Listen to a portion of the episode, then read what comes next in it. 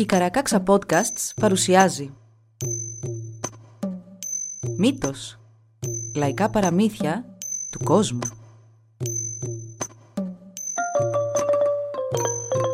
Κάποιες ιστορίες μπορεί για κάποιους να περιλαμβάνουν ευαίσθητο υλικό. Για περισσότερες πληροφορίες για το κάθε επεισόδιο, συμβουλευτείτε τις σημειώσεις του όπου βρήκατε αυτό το podcast.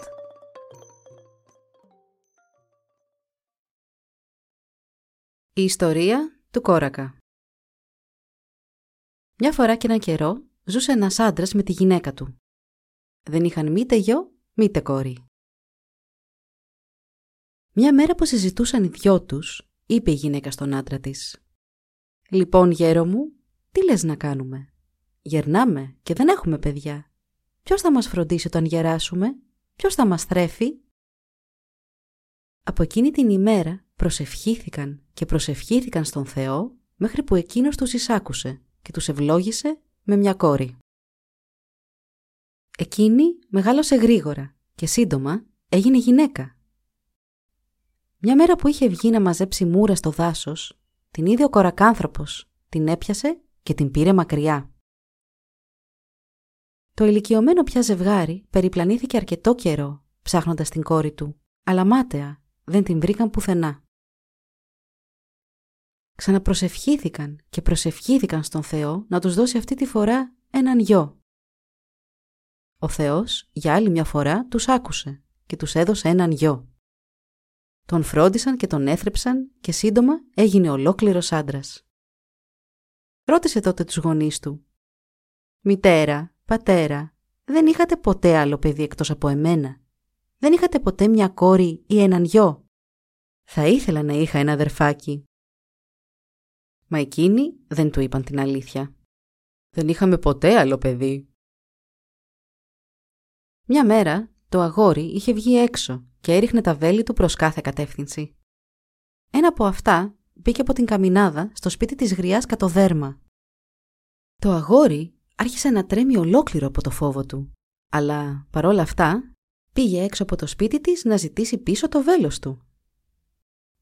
Η γριά κατοδέρμα βγήκε στην αυλή να τον προϋπαντήσει. «Κακό, κακό αγόρι. Γιατί μου φέρεσαι με αυτόν τον κακό τρόπο; Είμαι μια ανυπεράσπιστη γυναίκα. Γιατί ρίχνεις τα βέλη σου κατά το σπίτι μου; Αντί να τα ρίχνεις κατά δω, δεν τα ρίχνεις καλύτερα στον κορακάνθρωπο. Στο κάτω-κάτω αυτός άρπαξε την αδερφή σου». Το αγόρι δεν πίστευε στα αυτιά του με αυτά τα νέα και μόλις πήγε σπίτι του, είπε στους γονείς του. «Αχ, πατέρα και μητέρα, εσείς δεν θέλατε να μάθω για την κακοτυχία της αδερφής μου, αλλά η γριά κατ' δέρμα μου τα είπε όλα. Τώρα δεν μπορείτε να με σταματήσετε. Θα πάω να βρω και να φέρω πίσω την αδερφή μου». Ξεκίνησε το ταξίδι του και μετά από πολύ δρόμο συνάντησε ένα σπίτι στη μέση της ερήμου. Μπήκε μέσα και νάσο η αδερφή του που καθόταν σε έναν πάγκο. «Γιατί ήρθες να με βρεις» του είπε αναστατωμένη. «Αν σε βρει εδώ ο κορακάνθρωπος θα σε σκοτώσει». «Αχ, ώστε στα αλήθεια αυτός έχει αρπάξει. Ας έρθει να με σκοτώσει. Δεν θα διστάσω ούτε στιγμή». Η αδερφή του τότε του έβαλε να φάει και να πιει.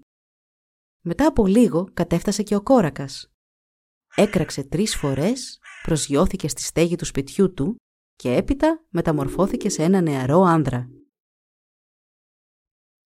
Ο κορακάνθρωπος μπήκε στο σπίτι, μύρισε έντονα τον αέρα και μετά από λίγο είπε «Α, α, α, δεν το είδαμε, δεν το ακούσαμε. Ο Ρώσος ήρθε να μας βρει από μόνος του.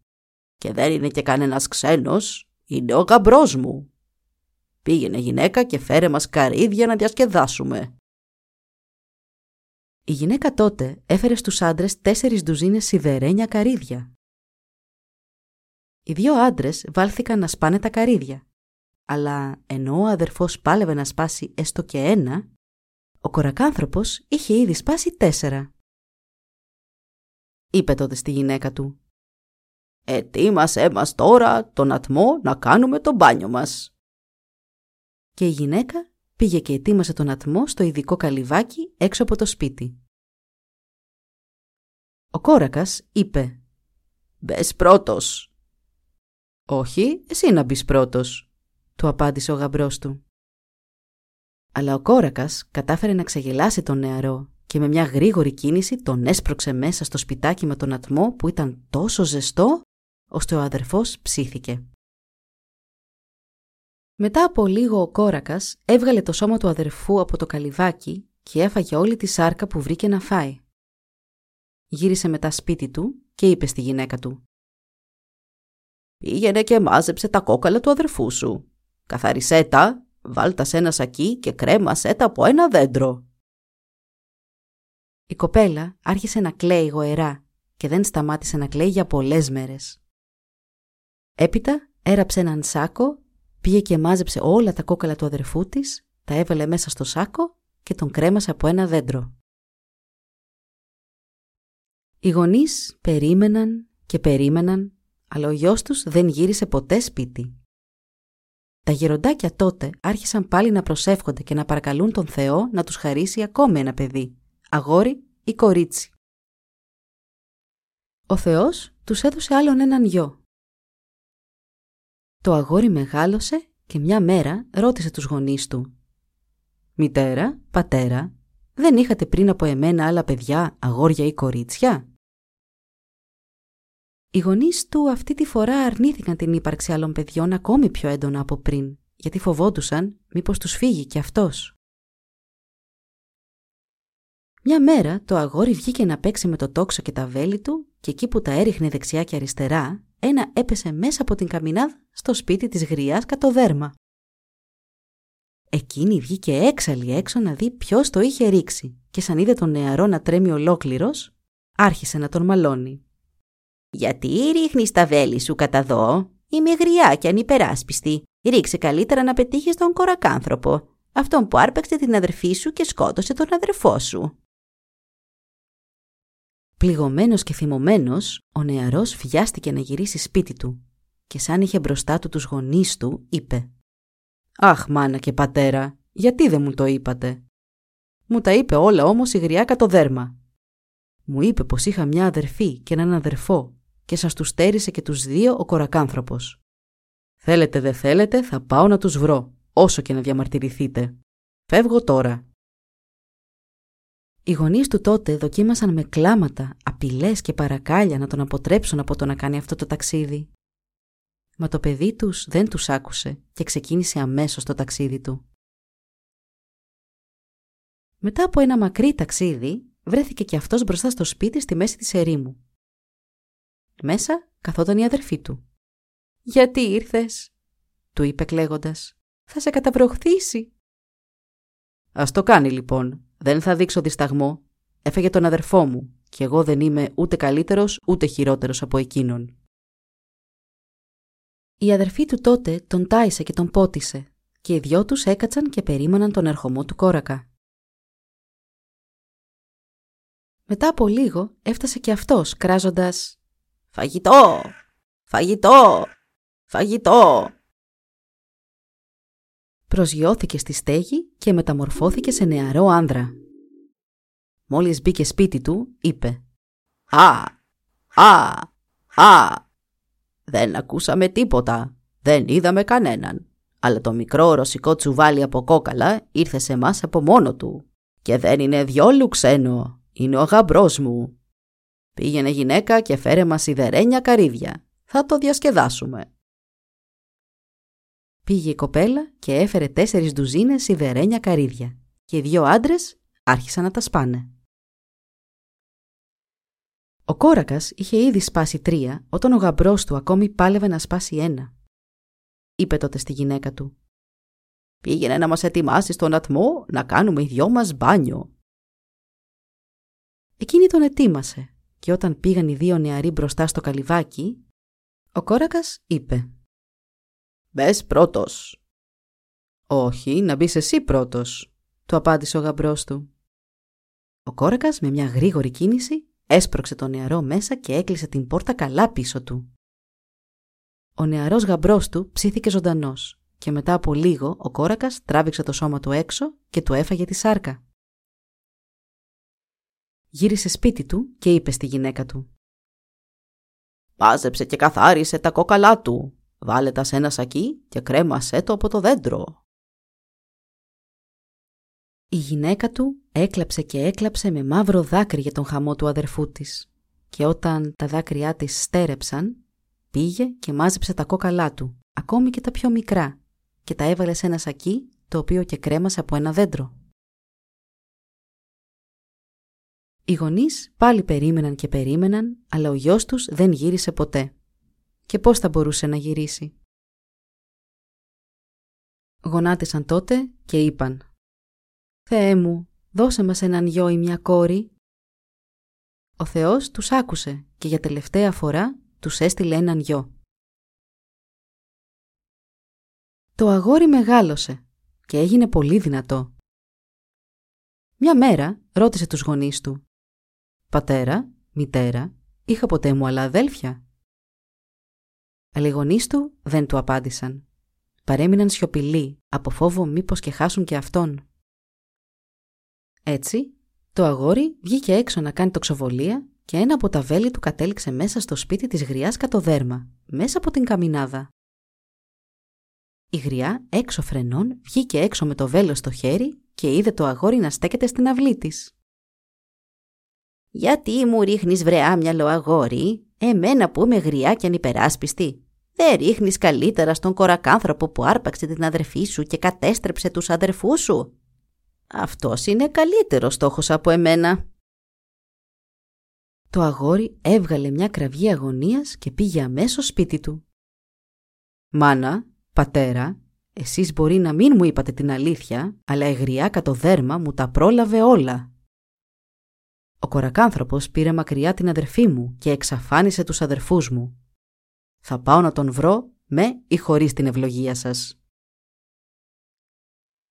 Οι γονείς του κόντεψαν να πεθάνουν από θλίψη με αυτή την ανακοίνωση του γιού τους. Το αγόρι όμως ήταν αποφασισμένο και έφυγε. Ταξίδεψε και ταξίδεψε, ώσπου βρήκε το σπιτάκι στη μέση της ερήμου. Μπήκε μέσα και είδε την αδερφή του να κάθεται στον πάγκο. Εκείνη σηκώθηκε, μιας και τον αναγνώρισε αμέσως και με δάκρυα στα μάτια του είπε «Γιατί ήρθες, θα σε φάει όπως έφαγε και τους άλλους δύο». «Άστο να το κάνει. Έφαγε τα αδέρφια μου. Ας μας εξαφανίσει όλους αφού αυτό θέλει. Δεν θα αντισταθώ». Η αδερφή του τον φίλεψε φαΐ και ποτό και περίμεναν και οι δυο τους υπομονετικά τον ερχομό του κόρακα. Ο κόρακας έφτασε κράζοντας «Φαγητό! Φαγητό! Φαγητό!» Έπειτα προσγειώθηκε στην σκέπη του σπιτιού και μεταμορφώθηκε σε καρδαμωμένο άνδρα. Σαν φάνηκε στο κατόφλι του σπιτιού, άρχισε να λέει «Α! Α! Α!» Δεν ακούσαμε τίποτα, ούτε και είδαμε κανέναν. Αυτά τα ρώσικα κόκαλα ήρθαν εδώ από μόνα τους και δεν είναι ξένα, του γαμπρού μου είναι. Γυναίκα, φέρε μας τα σιδερένια καρύδια να διασκεδάσουμε λίγο. Η γυναίκα έφερε τέσσερις ντουζίνες σιδερένια καρύδια και οι δυο άνδρες βάλθηκαν να τα σπάνε. Μα αυτή τη φορά, πριν ο κόρακας σπάσει έστω και ένα καρύδι, ο γαμπρός του είχε ήδη σπάσει τρία. «Α! Α!» είπε ο κορακάνθρωπος. «Είσαι καλός εσύ αδερφέ μου, σπάς τα καρύδια πιο γρήγορα και από εμένα». «Μα δεν είναι κάτι δύσκολο», αποκρίθηκε ο νεαρός άνδρας. «Κάνω μόνο αυτό που ξέρω να κάνω». «Πολύ καλά», είπε ελαφρά ενοχλημένος ο κόρακας. Πήγαινε τώρα γυναίκα να μας ετοιμάσεις τον ατμό, να κάνουμε το μπάνιο μας. Θέλουμε να ζεστάνουμε τα κοκαλάκια μας. Και η γυναίκα του κόρακα πήγε και ετοίμασε τον ατμό, ενώ τα δάκρυά της έτρεχαν ποτάμι. Το πρόσωπό της πρίστηκε από το κλάμα και όταν γύρισε πίσω στο σπίτι και την είδε έτσι ο κορακάνθρωπος, της είπε «Έλα τώρα γυναίκα μου, πάλι έκλαιγες. Καλό θα ήταν να σταματούσες αυτή σου τη συνήθεια γιατί μπορεί να με αναγκάσεις να σε καταπιώ μια μέρα. «Αδερφέ μου», φώναξε τάχα μου έκπληκτος ο νεαρός, «ώστε καταπίνεις ανθρώπινα πλάσματα» «Όχι, όχι», απάντησε χαμογελώντας ο κόρακας. «Ένα αστείο που κάνουμε μεταξύ μας είναι και τίποτα άλλο. Αλλά έλα τώρα γαμπρέ μου, ας πάμε τώρα να πάρουμε το μπάνιο μας. Θα πρέπει να είσαι κουρασμένος μετά από τόσο μακρύ ταξίδι». Όταν οι δυο τους βρέθηκαν έξω από το καλύβι με τον ατμό, είπε ο ένας τον άλλο. «Μπες πρώτος». «Εσύ να μπεις πρώτος. Είσαι ο φιλοξενούμενός μου». «Και εσύ ο οικοδεσπότης». Και με αυτό ο νεαρός έσπρωξε τον κόρακα μέσα στο καλύβι, αμπάρωσε την πόρτα πίσω του και του έβαλε φωτιά να καεί και ο κόρακας και το καλύβι. Σαν είχε καεί για τα καλά, μάζεψε τις τάχτες και τις σκόρπισε στον άνεμο. Έπειτα ρώτησε την αδερφή του. «Πού είναι τα κόκαλα των αδερφών μας» Εκείνη σκαρφάλωσε στο δέντρο που ήταν κρεμασμένα τα σακιά και τα κατέβασε. Ο νεαρός τότε μπήκε στην αποθήκη του κόρακα και την έκανε άνω κάτω μέχρι που βρήκε ένα μπουκάλι με το ελιξίριο της ζωής και της νιώτης. Πήρε τα κόκαλα του μεγαλύτερου αδερφού και τα ένωσε όλα σωστά. Έπειτα τα ράντισε με το ελιξίριο τρεις φορές. Την πρώτη φορά τα κόκαλα καλύφθηκαν με σάρκα. Τη δεύτερη όλο το σώμα το κάλυψε δέρμα. Και την τρίτη ο μεγαλύτερος αδερφός σηκώθηκε όρθιος και είπε «Αχ, κοιμήθηκα πολύ, αλλά τώρα αισθάνομαι φρεσκότατος». «Αδερφέ μου, αν δεν ήμουν εγώ, δεν θα είχες ξυπνήσει ποτέ σου». Έκανε τότε το ίδιο και για τον άλλον αδερφό, ο οποίος και ξανά νιώσε σαν τον πρώτο. Οι τρεις τους τότε φορτώθηκαν όλα τα καλά που βρήκαν στο σπίτι του κορακάνθρωπου και μαζί με την αδερφή τους επέστρεψαν όλοι σπίτι. Αγκάλιασαν τους γονείς τους σφιχτά μόλις τους είδαν και εκείνοι πλημμύρισαν χαρά. Μάλιστα τόσο συγκινήθηκαν που ευθύς μεταμορφώθηκαν σε φλαμουριές και έζησαν στο πλευρό των παιδιών τους για πολύ καιρό ακόμα.